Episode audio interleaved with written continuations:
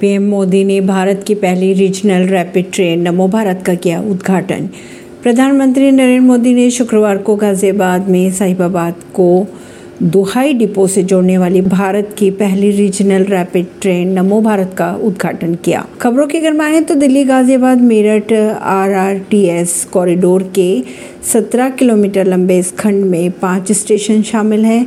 साहिबाबाद, गाजियाबाद, गुलधर, दोहाई और दोहाई डिपो है। इस ट्रेन में फिलहाल छह कोच रहेंगे। परवीन सिंह, नई दिल्ली से।